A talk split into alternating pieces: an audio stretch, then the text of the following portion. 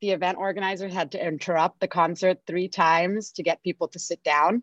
Even though it was Pearl Jam, I think it was very different from anybody else's first Pearl Jam concert experience.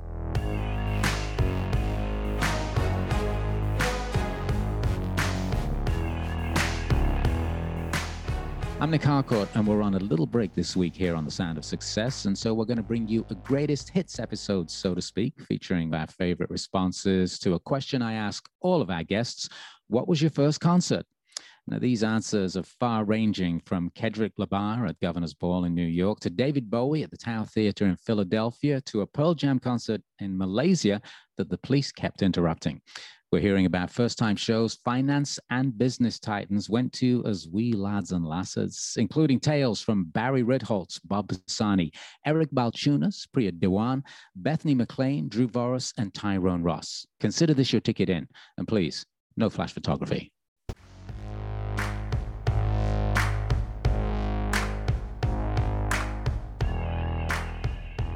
First up, we've got Barry Ritholtz, who's founder and chief investment officer of Ritholtz Wealth Management. And he talks about growing up on Long Island in the 70s, where he caught Chicago and Black Sabbath as a teenager. And by the way, those guys had a little known band opening up that you may have heard of. I think the first one was Chicago at um so as when you're in like eighth or ninth grade, Nassau Coliseum was a 20 minute drive, not even from the house. So my parents would drop me off at a concert and pick me up. It wasn't until like, I don't know, 10th grade, I was allowed to take the train into the city to go see shows at Madison Square Garden. So there were a bunch of that five year period, like let's call it 75 to 79. Um, I saw a lot of great shows uh, at those venues. I can't count how many times I saw Jethro Tull or Boston or, you know, go down the list. I missed, I always kicked myself about missing little place called my father's place in Roslyn, 20 minutes from where I lived back then. And in my senior year, I missed seeing the police play a, a show there. It's like a 200 person venue. And then I saw Black Sabbath at the Garden and this is one of those shows that just stays with you. This little up and coming unknown band opened for them named Van Halen mm-hmm. and blew the roof off the dome. Wow. It was it was great. Black Sabbath from my uh, my hometown, Birmingham, over yeah. over in England. There was no uh, uh, animals getting their heads bitten off at that concert. I hope. I think Ozzy was pre biting heads off period. The, the 70s you know, Paranoid and Iron Man and that whole run of albums was he was still relatively, you know, I don't want to say sober, but you know, rock star sober. Here's CNBC anchor Bob Pisani talking about the rush of seeing David Bowie back in 1972 on his Ziggy Stardust and the Spiders from Mars tour and the way that it changed Bob forever. The Ziggy Stardust tour. David Bowie became famous in Philadelphia in 1972. It, it's hard to describe the impact that Ziggy Stardust and the Spiders of Mars had on my generation. We didn't call it glam rock. That was a name people put on this later on. People put these labels on the everything later on when after they figured it out. But to a 15 year old in 1971, T Rex and David Bowie were revolutionary. My four or five friends in the basement of Joe Furt's house in 1971, when Electric Warrior came out, we just listened to that and it sounded so sexy, so cool to us, and so different than what The Who were doing that it sounded fresh and new to us. And it sounded a little rebellious. And so I, me and my three friends went to see Bowie, and it was December 72 at the Tower Theater in Philadelphia. And it was four of guys. We couldn't even imagine asking any girls. That's how dorky we were. We wore our platform shoes. Yes. we stood on the handrests at the Tower Theater, on, uh, not on the seats, on the handrests, standing up. And, you know, when Suffragette City, I mean, he came out and he had a, this outfit with the concentric rings on it, and two people came up and tore it in half in the middle of suffragette. Wham, bam, thank you, man. I mean, the place went nuts, and I kept thinking to myself, this is what the apocalypse is going to look like. exactly like this. And Mick Ronson was just wailing away. He was, I mean, it's so indelibly etched in my mind as a big moment. Then a year or two later, he came back and he did a series of concerts that came to be known as David Live at the Tower. And we were all bitterly disappointed because he had fired Mick Ronson and the Spiders from Mars and was about to go into the phase that you would associate with the Philly soul sound with young Americans. And we didn't like it. To us, this new thing he, he was trying to do, it wasn't apparent to us. And he was trying to sound a lot like Frank Sinatra. He was coked out of his mind. He you was crooning on coke. I mean, you could just see it. He he was just different person altogether yeah. than he'd been two years before. And we kind of felt like, what happened? We wanted to hear Diamond Dogs. Diamond Dogs was great to us. And he was in Aladdin Sane, but he was transitioning out and it didn't and I even to this day I hate that album. I have a hard time listening to it because I know what I was doing when I was there. I know we were all looking at each other. Saying, Where's freaking David Bowie? Sure. You know, he was becoming a great artist. He was changing, like Dylan. He was changing. He was we transitioning, were... yes. And uh, obviously, as we all know, throughout his career, there's so many different incarnations. You know, I, I love the fact that you were in Philadelphia and I was in Birmingham in England. We're about the same age. And we had exactly the same experience the first time we saw David Bowie. Because I, I saw him on top of the pops, which is the British chart. Right. And I, I was sitting there watching this guy come out in makeup and uh, high heels or stacked shoes, satin jackets, and the same with T Rex. And uh, both of those artists squeegeed my third eye. And all of a sudden, the world changed. As you mentioned, as a 13 year old kid, and you've grown up with traditional music and restrictions or whatever. And then somebody comes along and just goes, wow, it's a whole new world. Yeah. Well, I love that phrase, squeegeed my third eye. Squeegeed my third is eye. That, is that, did you, I, I want to use I, that line. Is that your well, line? I didn't steal it from anybody, but maybe I heard it somewhere. I don't know. But I, I love be. that line. Yeah. That's exactly what happened. That's very prosaic. Please, please I'm going to attribute that to you. But yes, um, that's exactly what happened. And yeah. not until I probably saw the Ramones in 77 did I actually feel I mean, they also kind of changed Blondie and the Ramones, another separate issue, but they kind of changed my world completely. Yeah, yeah. And it's hard to do that. I mean, you know, rock and roll. The problem with something like rock is there's sonic limitations. There's only so much you can do with the basic format. Sure. It's hard to like be really surprised after a while. This is one of the problems jazz has, as you know. Yeah. Uh, and so it, it was quite impressive. They were able to pull that off. It's fairly late in rock by 1971 or 72.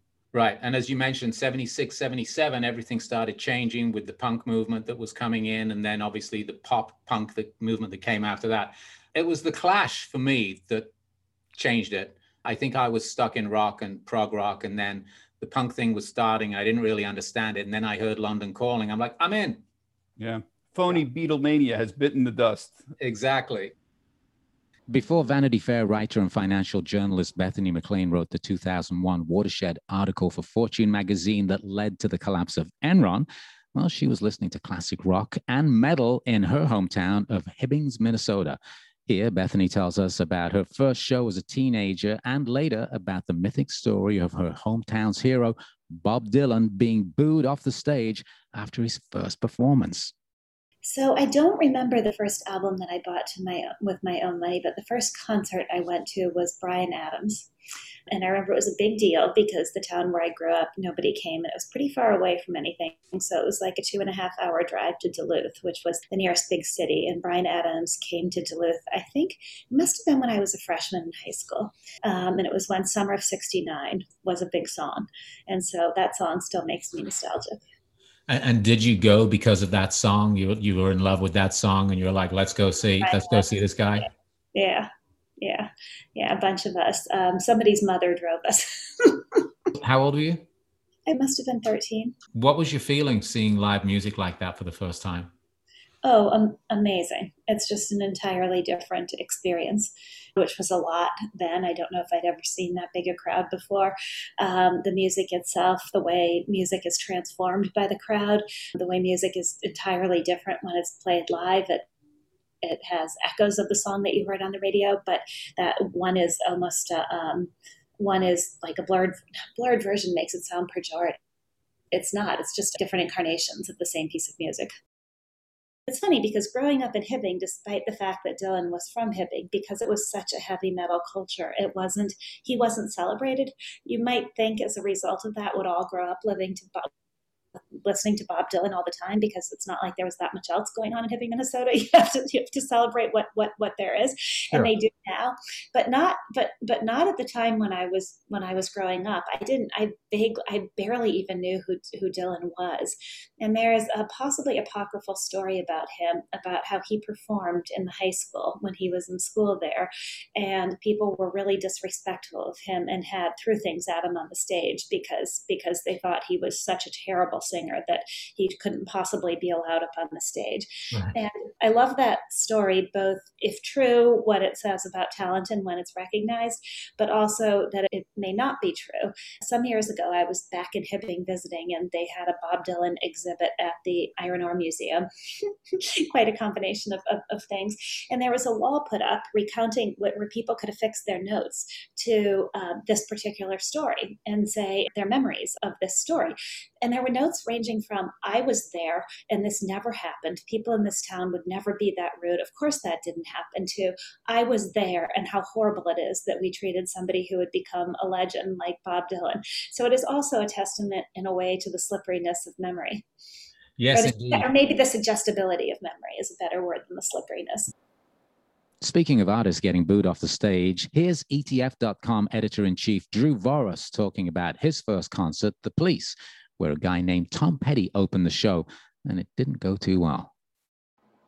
Well, my first concert was The Police, um, and this kid named Tom Petty opened for him, and basically almost got booed off the stage because he came in. Tom Petty came in, just pretty much him and a guitar, and people were waiting for the police, and they were huge at the time. And I had heard of Tom Petty, and I think Heartbreaker was a song out at the time. But I, you know, I felt sorry for him. and today I look back and I think, man, that guy, you know, he gutted it out. This is in Pittsburgh, Pennsylvania, and they basically boot him off the stage. And, and at the time, I was really felt bad for him. I found out, well, that happens all the time. Man, I said that's a tough way to make a living. And then, of course, the police come out and the place went nuts, and it was you know a stupendous show. So that that was sort of you know I had to go do that again. And so then I started and started, you know, once I got 16 and drive and had friends, we started going down toward the University of Pittsburgh and Carnegie Mellon University were some clubs. And you could see 18 and over clubs and get in they weren't really checking IDs like they do today. And we saw bands here and there. In fact, I saw REM right as they were coming out, and, and so that, it was fun now to realize that. Like I used to go to football games with my dad. I used to go to Steeler games. Now I could go with my friends to go see these bands I was hearing on the radio. And I know that seems kind of antiquated today, but at the time, man, that was just eye opening. That I could, I had this album, and I could go see this band that was coming to my town. So that was really my hobby as a kid. I love sports, but you know, music was, and my brothers and sisters were all into it too. So that was really important to have that around me and have music around. So I didn't feel like I was an outcast in my family because I was listening to the Doors. I have to say, my dad did not like the Doors. He loved the Beatles because the Doors was a screaming madman, and I'm sure he had read about him at the time. Mm-hmm. But he let me listen to him. He just didn't want to hear it. He didn't want it loud. And that seemed like a fair trade off at the time. So it's interesting you talk about the early music you were into uh, was what we now call classic rock, obviously. Uh, in the 70s, it was being made then, but now, all sure. these years later, it fits into the classic rock format. Tom Petty, who you said opened up for the police, at the time was considered a new wave artist, although. He was.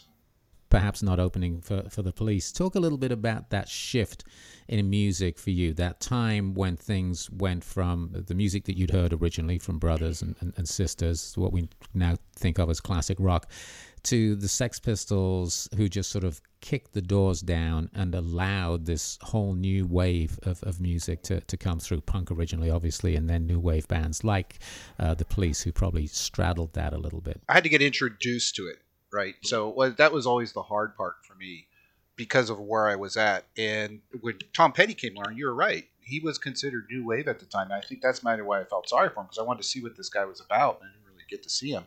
But you know, there's a time of Elvis Costello too. But Elvis Costello also kind of dipped back into, you know, he wasn't really punky, but he he was a rebel. And then I think I saw the Sex Pistols on TV news They were coming to America or something, and I, I saw them, and I was like, "Holy cow! What is this all about?" So I really started looking to find out what this is about, and I was telling you I could find New York radio stations. I, I started hearing the Ramones, and then I, I, I started reading about the Ramones. I'm like, this is like nothing I've ever seen or heard before. And my friends and I started really getting into this, and this was something that no, you know, my brothers and sisters didn't know about. Uh, and then when they started seeing punk, they were like, "This is garbage," and you know, and they had the same reactions as my parents did. and we were like, "Well, there's some, there's something here," and it, it was because it was something so different. And at the, you know, when you're a teenager, you know, it was our rebel thing. It was our rebel soundtrack um, and I remember at our high school prom, we wanted to hire a punk band called Car Sickness. Uh, and the administration was like, there's no way. There's absolutely, and we had stocked our the social board because we wanted we wanted to put a punk band on for our prom, and they wouldn't do it. And I always thought to myself, what you know, come on, man. Um, but looking back, I can see where parents back in the day when Sex Pistols are running around the country and a band called Car Sickness is coming to school.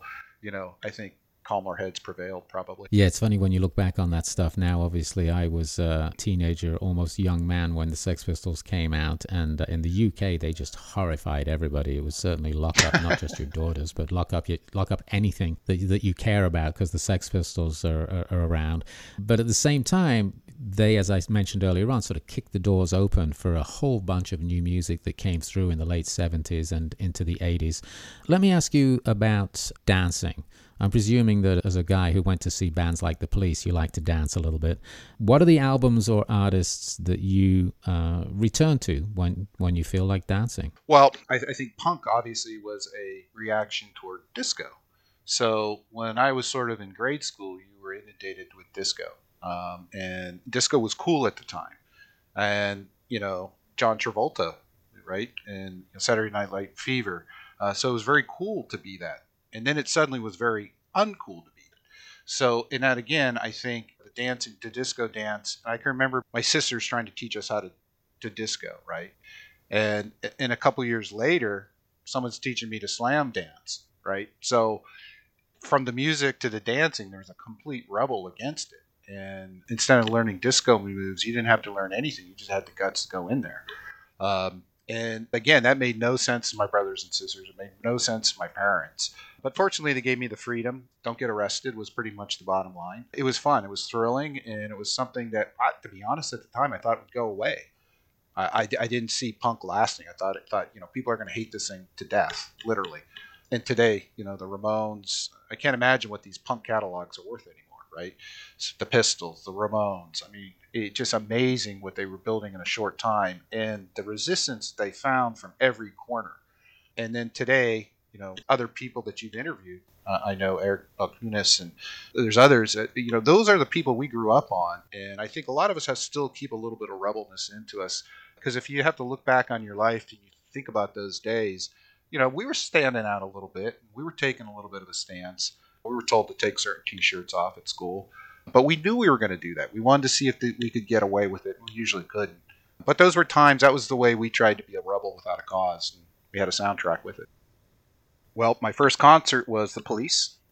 Um, and this kid named Tom Petty opened for him, and basically almost got booed off the stage because he came in. Tom Petty came in, and just pretty much him and a guitar, and people were waiting for the police, and they were huge at the time. And I had heard of Tom Petty, and I think Heartbreaker was a song out at the time. But I, you know, I felt sorry for him. and today I look back and I think, man, that guy, you know, he gutted it out. This is in Pittsburgh, Pennsylvania and they basically boot him off the stage. And, and, at the time, I was really felt bad for him. I found out, well, that happens all the time. Man, I said that's a tough way to make a living. And then, of course, the police come out and the place went nuts, and it was you know a stupendous show. So that that was sort of you know I had to go do that again. And so then I started and started, you know, once I got 16 and drive and had friends, we started going down toward the University of Pittsburgh and Carnegie Mellon University were some clubs. You could see 18 and over clubs and get in. They weren't really checking IDs like they do today and we saw bands here and there. In fact, I saw REM right as they were coming out, and, and so that, it was fun now to realize that. Like I used to go to football games with my dad. I used to go to Steeler games. Now I could go with my friends to go see these bands I was hearing on the radio. And I know that seems kind of antiquated today, But at the time, man, that was just eye opening. That I could, I had this album, and I could go see this band that was coming to my town. So that was really my hobby as a kid. I love sports, but you know, music would, and my brothers and sisters are all into it too. So that was really important to have that around me and have music around. So I didn't feel like I was an outcast in my family because I was listening to the Doors. I have to say, my dad did not like the Doors. He loved the Beatles because the Doors was a screaming madman, and I'm sure he had read about him at the time. Mm-hmm. But he let me listen to him. He just didn't want to hear it. He didn't want it loud. And that seemed like a fair trade off at the time. So it's interesting you talk about the early music you were into uh, was what we now call classic rock, obviously. Uh, in the 70s, it was being made then, but now, all sure. these years later, it fits into the classic rock format. Tom Petty, who you said opened up for the police, at the time was considered a new wave artist, although he was.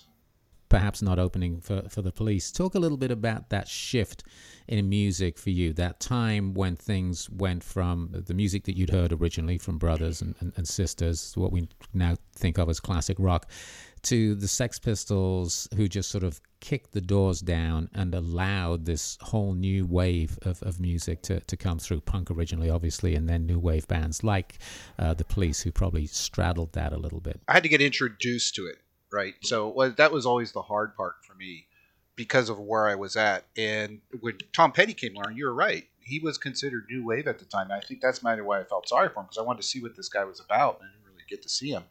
But you know, there was a time of Elvis Costello too. But Elvis Costello also kind of dipped back into, you know, he wasn't really punky, but he he was a rebel.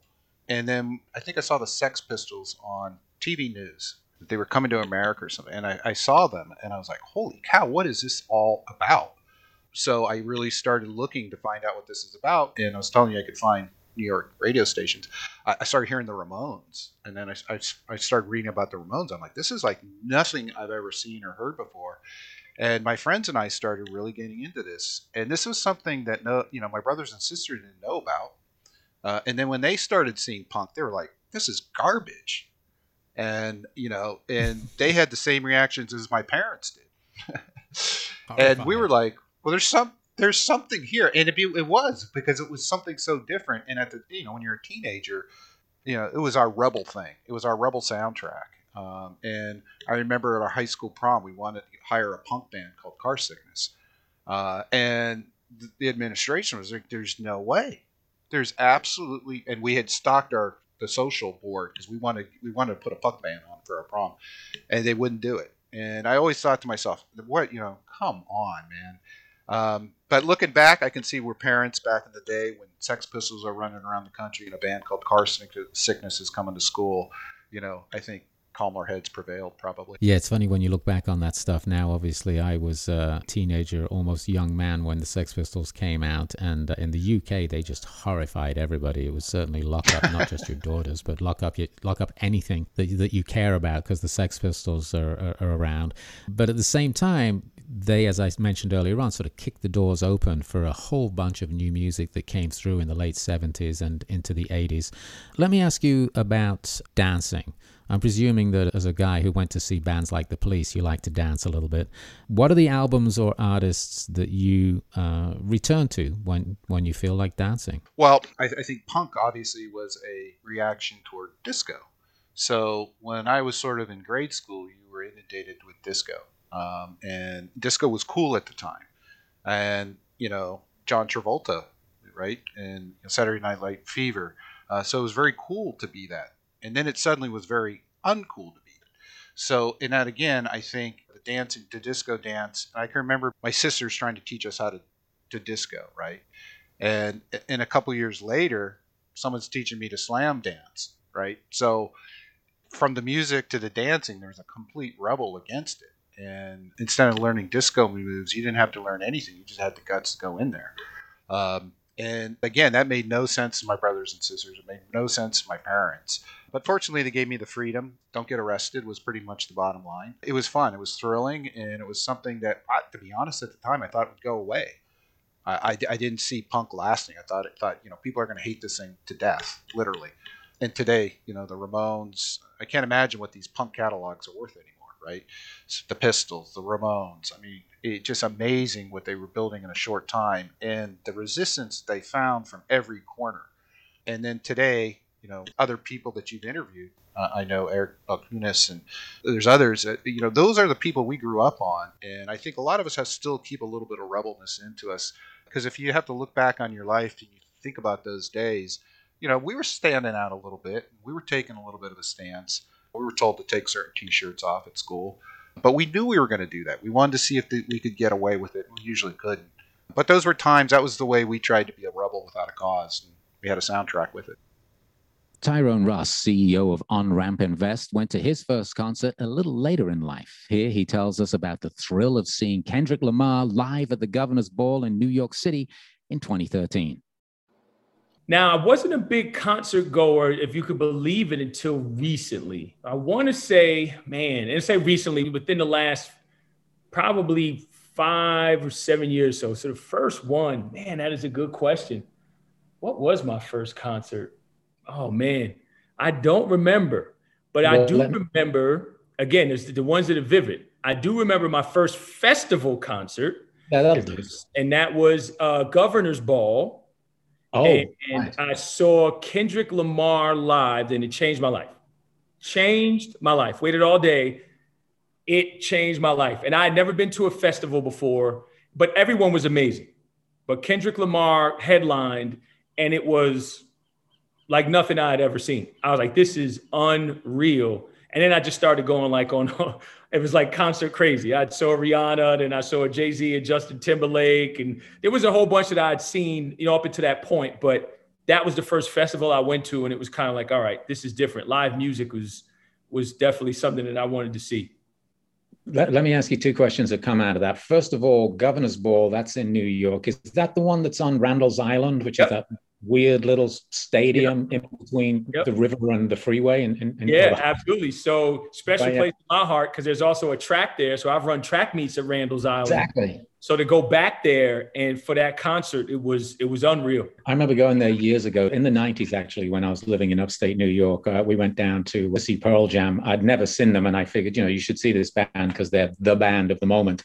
And i remember going to this venue and being like this has got to be about the weirdest venue i've ever been to. It's like an old rundown stadium as you said with a track and everything. Yep. and then the other thing is what was it about kendrick lamar that got you? It was because again, I grew up a huge Michael Jackson fan, right? I love Michael Jackson, and I, I, I will never forget like watching again. I never got to see him live, but watching his show, the way he commanded a stage, it was almost like he can get the crowd to do whatever he wanted, and the way Kendrick, almost like a maestro, like he played the crowd and and they I, I, forget what the number was. They said he spent some wild amount on the effects, like just for above and beyond their budget. He added all of these different elements to the show, and it was remarkable.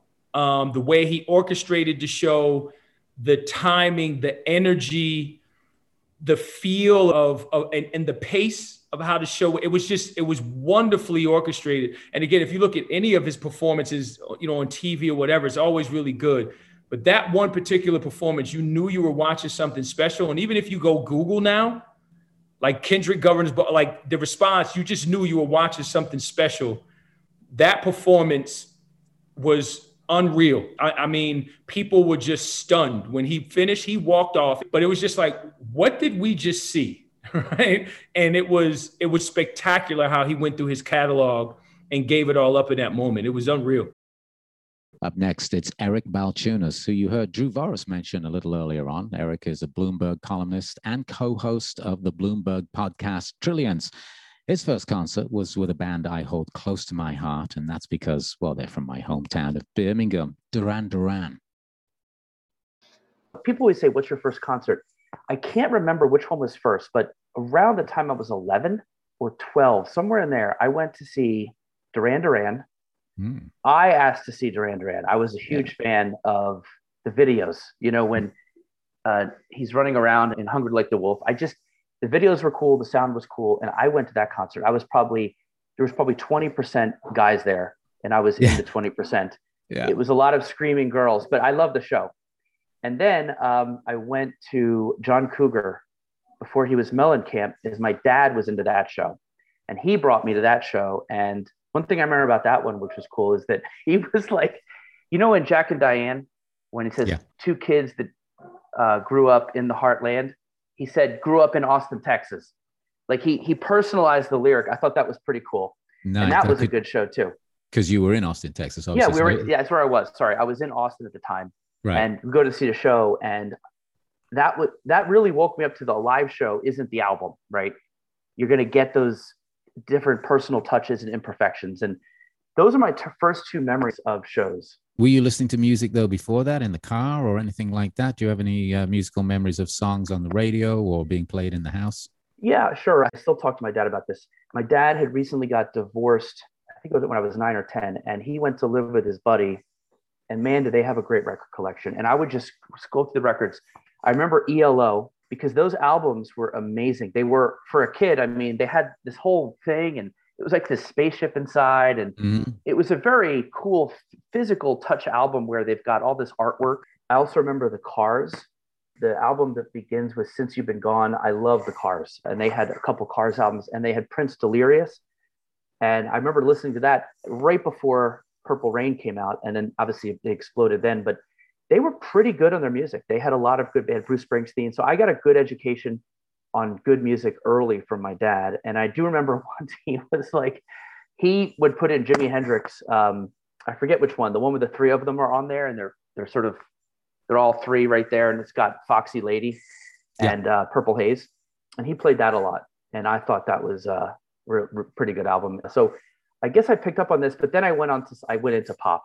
I got into some like hip hop and R and B in the '80s. I got into like Duran Duran pop music. So um, I've definitely gotten into some different areas, but I think I had a good grounding from those early albums that were sitting at my dad's house. I, I love the fact that you appreciating the tactile connection to the music by you know holding 12 inch pieces of cardboard that had things that folded out and amazing graphic design. That is beginning to come back of course with vinyl but we gave it up so easily didn't we when you think about it? We were like oh this is too much to carry around. We'll take cassettes and then they were kind of not that good. Oh we'll take these little things around and then you you lose all of that fantastic creative artwork and packaging but it is beginning to come back a bit. And i'll, I'll come back to that in, in, in, a moment and talk about the various formats that we've listened to music on. But uh, i love the fact that you mentioned duran duran and elo because they're both from my hometown in birmingham in england as opposed to birmingham. Um, and uh, yeah man duran duran i mean they had all those hot women in their videos. And if you're 12 or I was, I don't, maybe a couple of years older than you, maybe 20, and you're looking at those videos, you're like, I want to be in that group. Yeah, Duran Duran also had an artistic touch. This was not the typical boy band, in my opinion. They were trying to do something that was creative and artistic. They had minor chords in their songs. They weren't just total fluff, in my opinion. And they had something that sounded somewhat postmodern. If you're in 85, Duran Duran sounds like the reflex. You don't even know what the words are about it. It doesn't even make any sense. And I kind of like that. I like to be a little confused at first. Right. So that I was drawn to them for, for that reason too. And then, but yeah, at the show, when they showed the bass, I think his name's John Taylor, they would, the girls would scream at different levels depending on who they showed. Sure. The one guy they barely screamed for it. I, felt bad for him. Who was the guy they didn't scream for? It was the lead guitarist. I think he was a little on the shorter side. I think that was um, Andy Taylor, who's I no think that's it yeah. no relation to uh, John Taylor. John yeah. Taylor got the most. Yeah. Which I thought was interesting too, because I was like, shouldn't the lead singer get the most? But anyway, yeah. so random, but very vivid memory though. I will never forget that show. And finally, here's Priya Dewan, a one time label manager for the influential UK based Warp Records and now VP of The Orchard and CEO of Gig Life Pro, which helps Western music industry members navigate the festival circuit and distribution in Asian markets. Now, most pop music was banned in Singapore, where she grew up, but she managed to snag a ticket to a rare Pearl Jam concert as a teenager, if only the cops hadn't shown up. So, ironically, my first concert was in middle school in Singapore, and it was Pearl Jam. Oh, wow. Okay. Yeah. You know, like despite living halfway around the world, and I'm never going to forget it because it was my friend Kim who just moved from somewhere in the middle of nowhere in the US. And I loved going to her house because in her pantry, I felt like Alice in Wonderland. I think they had like shipped a container of stuff from from Costco And I had never seen a Costco before. so I was like, why is this box of cereal so gigantic? You know? I just loved going over there. It was just, you know, like a, a whole Disneyland place. And we were in middle school, and her sister, her older sister, who was, I think, a senior in high school at the time, was our chaperone.